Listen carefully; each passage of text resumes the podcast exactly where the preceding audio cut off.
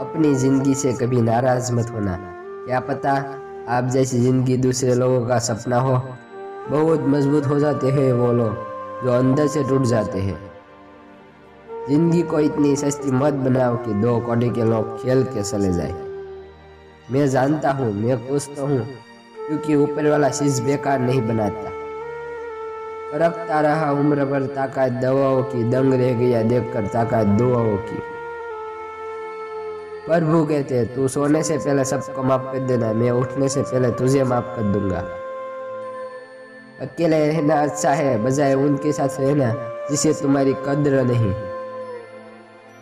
ज़िंदगी एक ऐसी किताब है, जिसके हज़ारों पन्ने अभी तक आपने पढ़े नहीं।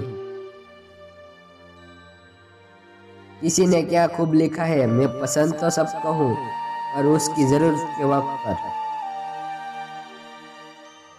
कभी मैं अपनी हाथों की लकीरों में ना उलझा, क्योंकि मुझे पता था, किस्मत का लिखा भी बदला जा सकता है। दर दर भटक रही थी और दर नहीं मिला, उस माँ के चार बेटे थे, रहने को घर नहीं मिला। ज़िंदगी जीने के दो तरीके हैं, एक तो जो पसंद है, उसे हासिल करो, और दूसरा जो हासिल है, उसे पसंद करना सीख लो। चीज़ों की कीमत मिलने से पहले होती है और इंसानों की कीमत खोने के बाद। चाहे कसूर किसी भी का हो, लेकिन रिश्ते में आँसू बेकसूर के ही बहते हैं। कोई भरोसा तोड़े तो उसी का भाई धन्यवाद कहना, वो हमें सिखाता है कि भरोसा सोच समझ कर करना चाहिए